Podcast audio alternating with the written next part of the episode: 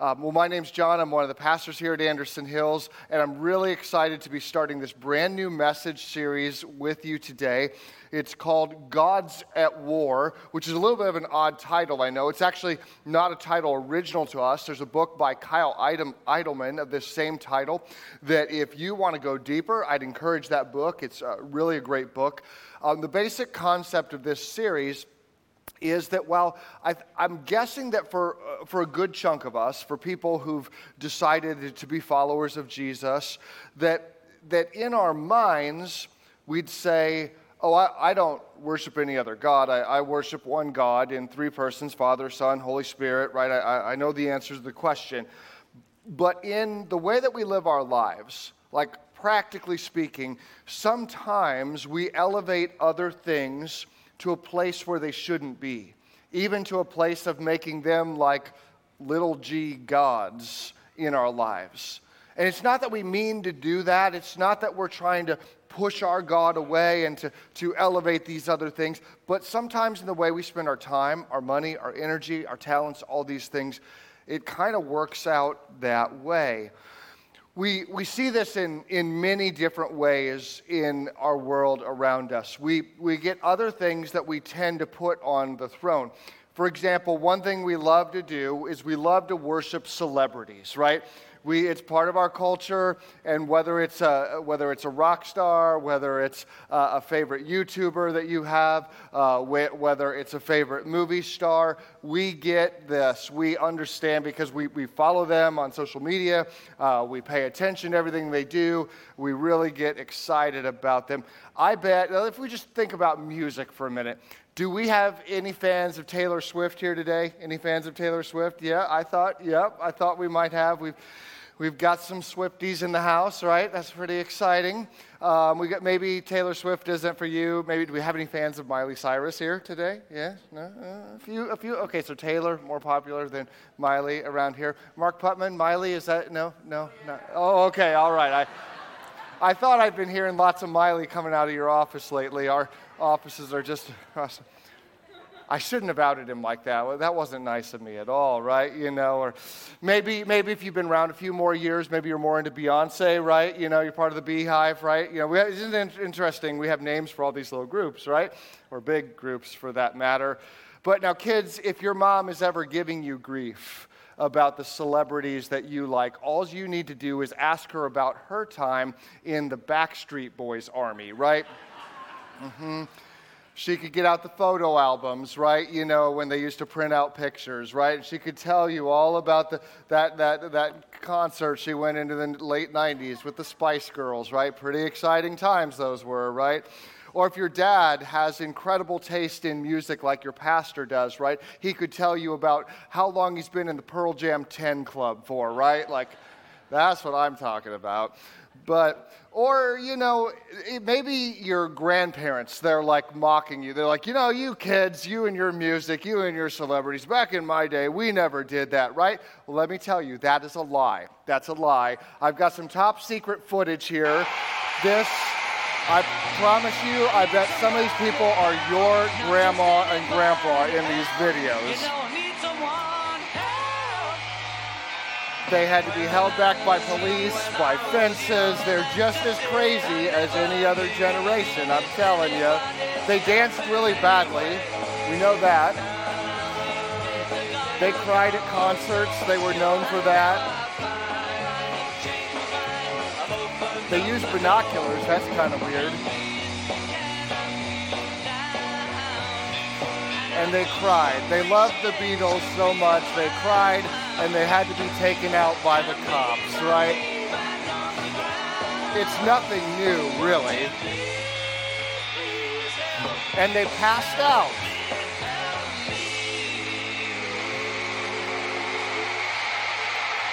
See, Grandma was no different than anybody else here, right? We've been worshiping celebrities for generation after generation. And here, I love music too, right? Like, there's, there's nothing wrong with following a band, with liking these things. We say, okay, well, what's the problem, right? Like, where is there some line here between enjoying, enjoying the good things of this world? Because God obviously for, I want to say God is not anti pleasure. We're talking today about this little g God of pleasure, right? And God is not anti pleasure. Sometimes uh, Christians have taught historically that God doesn't want you to do any fun things in life. He just wants you to be kind of generally sad and down about life because He doesn't like it when people have fun. Well, that is a lie. That's nonsense. God gave us five senses so we could experience joy, pleasure, so many different things, right? Like God gave us the ability to see so we could watch the Bengals win, right? The ability to hear so we hear the commentary as the Bengals win. The ability to taste so we can eat good food while the Bengals win, right? You, you see a theme here, right? He's not anti pleasure, you know. He's not. But there are times where we can take pleasure, something we really like, and we can elevate it and elevate it and elevate it. And we don't mean to, but it gets to where it's even more important to us than our faith in God is. And that's where we got a problem. That's where we've got an idol. Look at how you spend your time. Look at how you spend your energy. When you think about that thing, that pleasure, that, that whatever it is for you that you like so well, maybe it's your favorite food, your favorite band, your favorite hobby, maybe it's getting more money, maybe it's your job, maybe it's whatever it may be. Whatever brings you so much pleasure, when that thing is taken over, the way that we spend our time, our talents, our energy, that's where that thing is, well, becoming an idol to us. And maybe sometimes we even bring in some, some bad stuff. Maybe it's an addiction to a substance or the overuse of a medication. Uh, maybe it's a ways that we use our time that are just really harmful. Maybe it's looking at stuff online we shouldn't. Uh, maybe it's letting social media like take over our lives so we're never really present where we're at. There's so many different ways that pleasure can take over. In your heart, you don't have to answer this out loud, but fill in this blank here with me. I turn to, first turn to blank when I'm hurting. When you're having a crummy day, when life is hard, maybe it's a bad day at school or a bad day at work or some conflict with your friends, what's the first thing you turn to? Because this might, it just might tell you if you've got an idol in your life. Because I believe that the first thing we should turn to, the first one we should turn to when we're hurting is the Lord. He's the one who binds up the brokenhearted, the Bible says. He's the one who heals us when we're going through pain. And so the first thing I turn to, what if that was praying? What if that was maybe reading my Bible or, or maybe talking to a Christian friend or something like this? What if that was first? Because if I'm first putting other things, then maybe those things are becoming an idol in my life.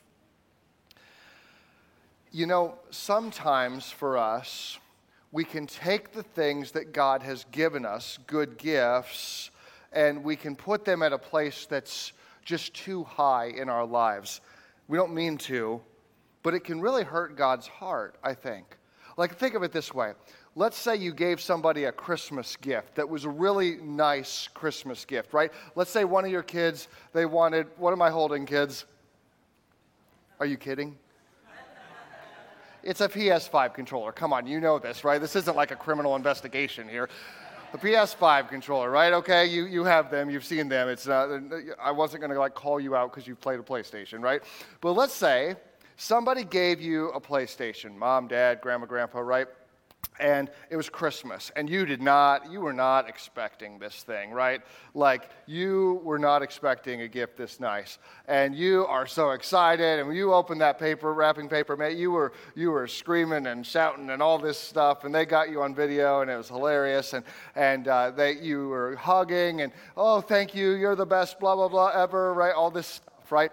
And so that day you, you set it up, right? And, and, and your, your parents, your grandparents, whoever, they're watching you and you're playing, and it's just so much fun, right? And they're like, oh, I'm so glad I bought them this awesome gift, right? They're so happy. I love to see my kids or grandkids happy.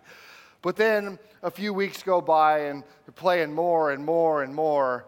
And and the game, a couple games you got, they start to get old, so we got to buy new games now, right? That old, those old games are not so fun anymore. So I'm not happy with the gift as much. I need more of the gift, right? And then, then we keep on going with this thing, and maybe as parents, you come home and, and there's your kids there and they're on the PlayStation and you're like, hey, how's your day? And they're like, I'm sorry, what? How's your day? I'm fine. You know, oh, oh, well, tell me about it. Uh, about what? Uh, huh? Yeah. You know how it is. And if we're honest, we took the gifts and we turned them into gods, right? We elevated them in our lives to a place that they shouldn't be. We, we put them in a place they shouldn't. Why? Because the gift replaced the giver. We got more interested in time with the gift than we were in time with the giver. And I wonder sometimes if we've done that in our lives. All of us, doesn't matter how old you are, we're all quite good at doing that.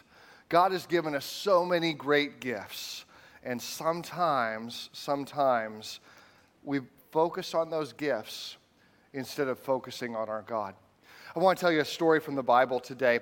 This is a long, long time ago, about 800 years before Jesus was born there was a prophet named Elijah. Now, prophets are, are people who it's their job to speak God's word to other people. Like they hear from God, God tells them, go tell this message to this person, and they go do it. That's what prophets do.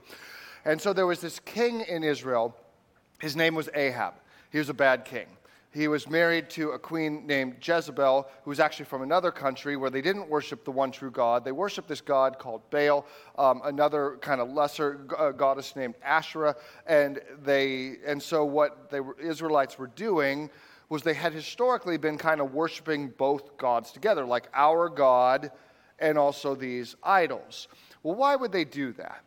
I mean, our God had led them out of Egypt, right? Had proven himself time after time after time to be faithful. He commanded them, you know, have no other gods before me. It's in the Ten Commandments, right? It's just how, it, and so why would they do this? Well, because Baal was known as the rain god. Like people in those days, some people believed that if you wanted rain, you prayed to Baal. So, like, today would be a good Baal day, right? Because it's raining outside. And that seems odd to us, but that was kind of how they believed in those days. It wasn't true. Baal was a fake idol, he had no power whatsoever. But the Israelites, their main job was farming. Their economy, it revolved around farming. And so, and of course, they need farming to eat, right? So it was very tempting for them to say, you know, we're going to worship the one true God, right? That's we're going to be our focus, but, but we're also, we're going to kind of hedge our bets a little. It wouldn't hurt to pray to the rain God too, because we need rain. And what, what, if there's something to that Baal business, right? So we'll just kind of, we'll just do some of both. Well, uh, that's bad. God doesn't want that. But Elijah took it to a whole nother level he and, and, and Queen Jezebel, they even started killing God's prophets. So they're trying to take Baal and replace the one true God. And of course, God's not having this, right? And so God calls Elijah to go to Ahab and to go call him out, to go tell him where he's wrong. So Elijah goes, chapter 17, 1 Kings, and he says to the king, As the Lord God of Israel lives, whom I serve, there will be neither dew or nor rain in the next few years except at my word. Wow. So God's like, hey, you want to worship the rain God? Let me tell you how defunct the rain God is. It's not going to rain, period. It's not going to rain unless I say it's going to rain. So, this is a very obvious conflict, right? We're going to show you that the rain god's a false god because you want it to rain. You pray to the rain god, you get no rain. Seems like he doesn't have much power, right? So, we're going to show you for years it's not going to rain unless I, God, say that it's going to rain. Why would God do this? Well, he knew he knew that what they were worshiping was fake and false. And he wanted to show them exactly how powerless that this Baal is. And you know, this is extreme, of course, but I wonder if sometimes God does this kind of thing in our lives. That when we choose an idol, when we choose to put something in the place where only God should be, I wonder if sometimes God takes his blessing away from that thing in our lives. I wonder if sometimes God says, "All right, you just you just want to pursue money above all else. Well, pursue it." And he takes away his blessing from that. And maybe maybe sometimes we might struggle financially or maybe we really succeed at this and we get lots of money, more money than we thought we'd get, but it's kind of empty if we're honest. We just get more and nicer stuff, stuff we thought would just make us so happy forever, and yet then our neighbor gets some better stuff, and well, that I'm not going to have that, and so you have to, and it just it gets kind of hollow, it gets kind of empty, and you hit these things that you thought were the big goals, and now they don't seem to matter so much. Now, I'm not trying to draw too, too straight of a line here, but I think it's relevant. I think it's relevant in our lives. So the question is for all of us today what is the Baal or the false idol in your life? What is it for you? Most of us don't have like 30 things. Most of us have like one or two things that really t- tend to compete, to like to be put in the place where only God should be. So a few years pass, a few years pass without rain. That's devastating. That'd be rough today. That's even more devastating in, uh, in a world like theirs. God has made his point. So he sends Elijah back to Ahab. And basically, Elijah sets up this big, like, cage match between the prophets of Baal and the one true God. He's like, we're going to prove once and for all who the real God is, who the true God is. I'm going to show you personally who, who is all powerful verse 19 of chapter 18 Now summon people from all over Israel to meet me on Mount Carmel, and bring the 450 prophets of Baal and the 400 prophets of Asherah who eat at Jezebel's table. So Ahab, had sent, Ahab sent word throughout all Israel and assembled the prophets on Mount Carmel. Now, this is interesting because historically, Mount Carmel had been a place where they worshiped the Lord. There had been an altar there, but, but it had been broken down.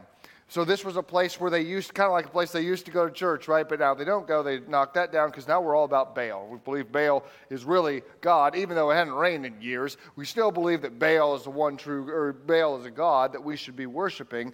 And so he says, okay, we're going to meet here on Mount Carmel. And, and then it says uh, that Elijah challenges them. Verse 21 How long will you waver between two opinions? How long are you going to go back and forth? If the Lord is God, follow him. But if Baal is God, follow him. But the people said nothing. Nothing. Are, are you kidding me right now?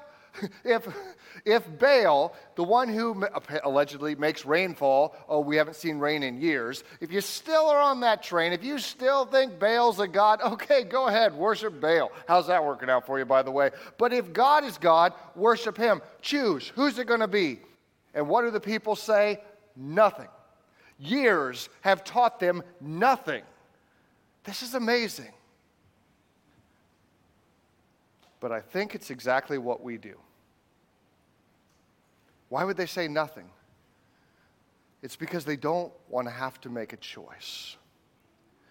I don't want to have to choose between God and my idols. I want to have it both ways. I want to have it all. I, I, I want to be able to say, yes, I believe in Jesus, I'm a follower of His, I, I want to go to heaven, all these kind of things, like, yes, but I also want to have these fake things that I'm going to elevate to whatever level I feel like, and I don't want God to talk to me about it. I don't want to be challenged about it. I don't want to think about it. I say nothing. But God's not going to let him stay there. He's not going to let him stay there. He's going to show them the depths of this compromise because the problem is that we get comfortable in our compromise. How's that happened in your life? How's it happened where there's a Baal, there's an idol, there's something false and fake, and you've just kind of cozied up with this thing? You've just gotten comfortable. You don't want to have to choose between God and your lifestyle. You don't want to choose between God and that substance. You don't want to choose between God and that thing that you put all your time and energy into. You don't want to have to choose between God and those dreams. You don't want to choose between God and those sins. I want it both ways. And we just get comfortable and cozy in that compromise. But God is saying, My son, my daughter, choose me.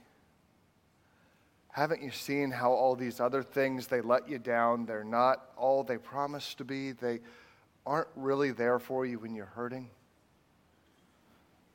Won't you choose me? Won't you choose me? So the stage is set.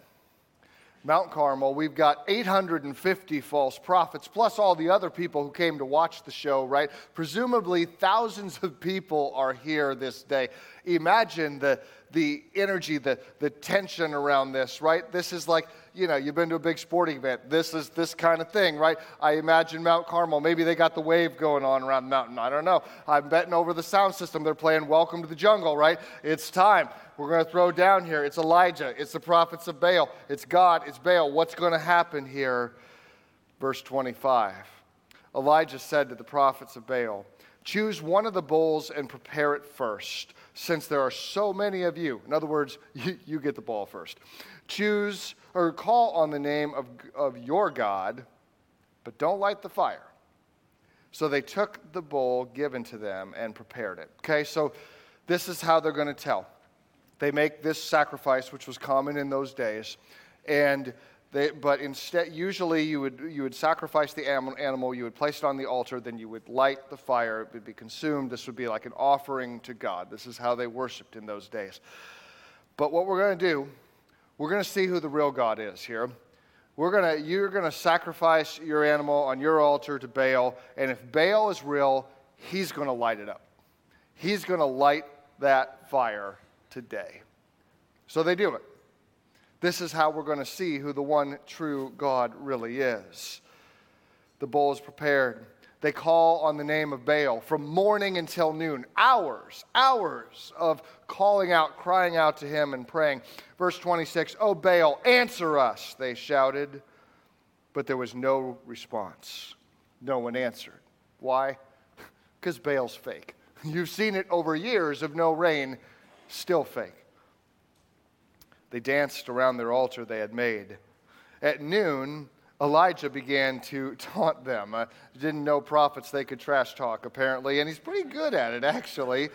You'll have to shout louder, he scoffed, for surely Baal is a god. Perhaps he's daydreaming or relieving himself.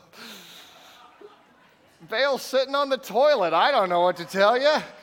He's not, I don't see any fire. How do you explain it, smart guy, right? You're the one doing all the praying. You're the one who's saying he's so great. Maybe he's away on a trip. Maybe he's asleep and he needs to be wakened up.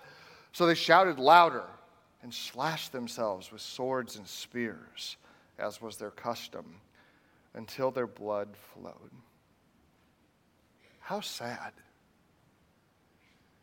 We're we're dancing around a stupid altar to a stupid fake God who's proven for years he can't do what he's supposed to do. And we're so desperate, they begin to, to hurt themselves, to cut themselves. Don't do that. That's a terrible thing to do. They're showing that they'll sacrifice anything, even their own selves, for the purpose of this idol. Friends, idolatry can be a really ugly thing because it first comes into our lives and it seems subtle, not a big deal. It might even be something that's not really even wrong. But little by little, we elevate that thing. Or that thing turns into another thing that's wrong and we shouldn't do. And we know we shouldn't. We said we'd never do it, but then we do. And it just gets subtly worse and worse and worse. And it takes us to places that we never thought we would go. And if we're honest, some of us are bleeding today. We're bleeding for the gods of pleasure. Have we bled for those gods of pleasure? What's it cost you? just be honest with yourself.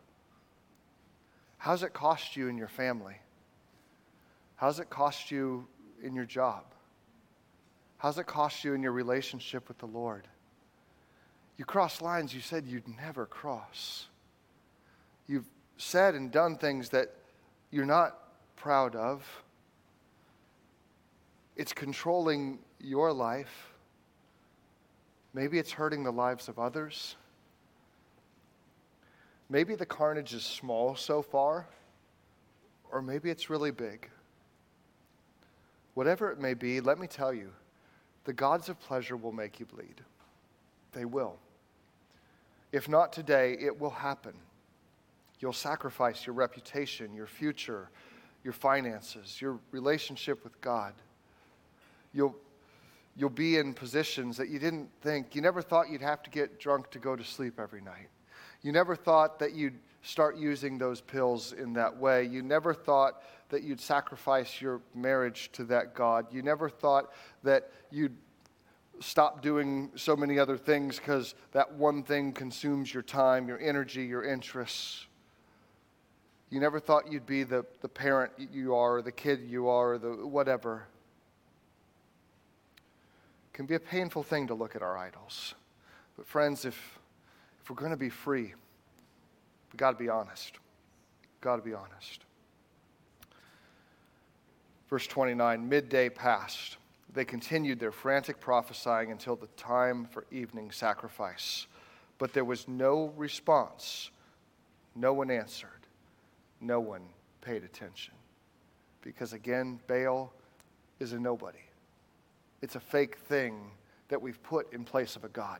When you take something that's not God and you put it in place of a God, it just doesn't work. Pleasure was never intended to be a God. Pleasure is a great thing in many ways, but when we elevate it to a place of God, a place of centrality in our life, it fails to deliver every time because we're trying to lean on pleasure for something that pleasure was never intended to give. Don't replace the giver of the gift with the gift itself. The gift itself was never meant to deliver on that. So Elijah steps forward. It's evening. Now it's his turn. We've proven that Baal can't do this. Elijah steps up and he does something interesting. He quietly rebuilds the altar of God. It's like he's drawing them back to that faith that they've always had, drawing them back to what they know to be true, drawing them back to what has changed generation after generation after generation in their country. And he sacrifices the animal, he places it upon him. And then he shows off a little here. He, he commands that they dig a trench around the altar and they dig it. Then he commands that they go and they get, get big buckets of water and they get water and they dump it all over the sacrifice and it's drenching the sacrifice it's filling the trench around the sacrifice right? Like you uh, girl and boy scouts know this doesn't work right? This is not how you light a fire. You don't light a fire by getting it all wet first but this is exactly what he does. And then elijah steps forward and he prays and it's a big contrast to the prophets of baal who yelled and screamed and cut themselves and danced and stuff all day long.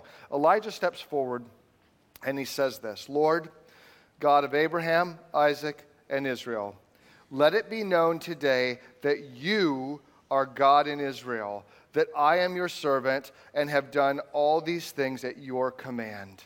Answer me, Lord. Why? So that the people will know that you, Lord, are God and that you are turning their hearts back again. Isn't that interesting? God sometimes shows us his power because he wants to draw us to him. That's the purpose. God wants to call us back. And if you're here today and you're like, I don't like this sermon because it's talking about the idol, that thing, and, and you make it sound so easy, John, but it's not easy. You don't just decide to just make this thing go away. I want to do that. I'm tired of following this thing, but it's not easy. Friend, I believe so much in the power of the Holy Spirit and in God's power to dethrone these idols. it's not just going to be trying harder. It's not just going to be a little more disciplined. It might, it need, yes, those are important things, but it begins with prayer. It begins with the power of the Spirit. It begins by hearing God speak, by following God's will. Uh, if God calls you to therapy, go to therapy. If God calls you to recovery, go to recovery ministries. If God calls you, uh, whatever, do it. But start with the power of God. Start with the power of God. You are turning their hearts back again. I believe God wants to do that work in and through us. Simple prayer Elijah prays, and God answers in an incredibly powerful way. Check this out. Then the fire of the Lord fell and burned up the sacrifice, the wood, the stones, the soil. It also licked up the water in the trench. Scouts will tell you that's not normal, right? This is not some normal fire. Clearly, this is not a little trick. This is not a coincidence. This is no, this is the power of God. This is the fire of God falling from heaven and doing something people could not even imagine. Not only is it's, it's a miraculous fire that comes down that consumes this sacrifice. And look at the effect. When the people saw this, they fell prostrate, they fell on their face and cried, The Lord, He is God. The Lord, He is God. Remember before, you're supposed to choose one or the other? Mm, we got nothing to say. Now we've seen it. Now we've seen the power of God. Now we've experienced the fire of God. And we say, let's say it together. The Lord, He is God. The Lord, He is God. Not my idols, not my pleasure, not these other things. No, there's one God. His name is Jesus, and I want to follow Him. I want to serve Him. I want to know Him. So, God, we need your fire to fall upon us. We need your power in our lives. We need a touch by your Holy Spirit because, God, we have been trying. We have been trying to dethrone these idols and we have failed. Maybe we didn't even see them as idols, and you've showed us this morning. God, what are those idols? Would you just lay them on our hearts right now? Help us to see Baal for who he truly is. Lord, we're sorry for pursuing the things that are not of you. We're sorry for putting things on the throne that had no place there. We're sorry for our unfaithfulness to you we need your forgiveness. Would you forgive us, Lord? We thank you that in the name of Jesus Christ, we are forgiven. We are forgiven. We are set free. God, I pray that you'd be breaking chains. I pray that you'd be casting down idols. I pray that you would be destroying strongholds in lives right now, God, by the power of your Holy Spirit. We trust in you. We need you, God. We need your power. We need your strength. We need more of you in our lives. We want to quit pursuing these idols of, of pleasure and, and other stuff, and we just want you. Lord, I pray, I pray that you would move in, in mighty ways in our lives. I pray that you would touch our hearts. I pray that you would help us to know that you and you alone are God, for you are so good. We love you, Lord, and pray this in Jesus' holy name. Amen.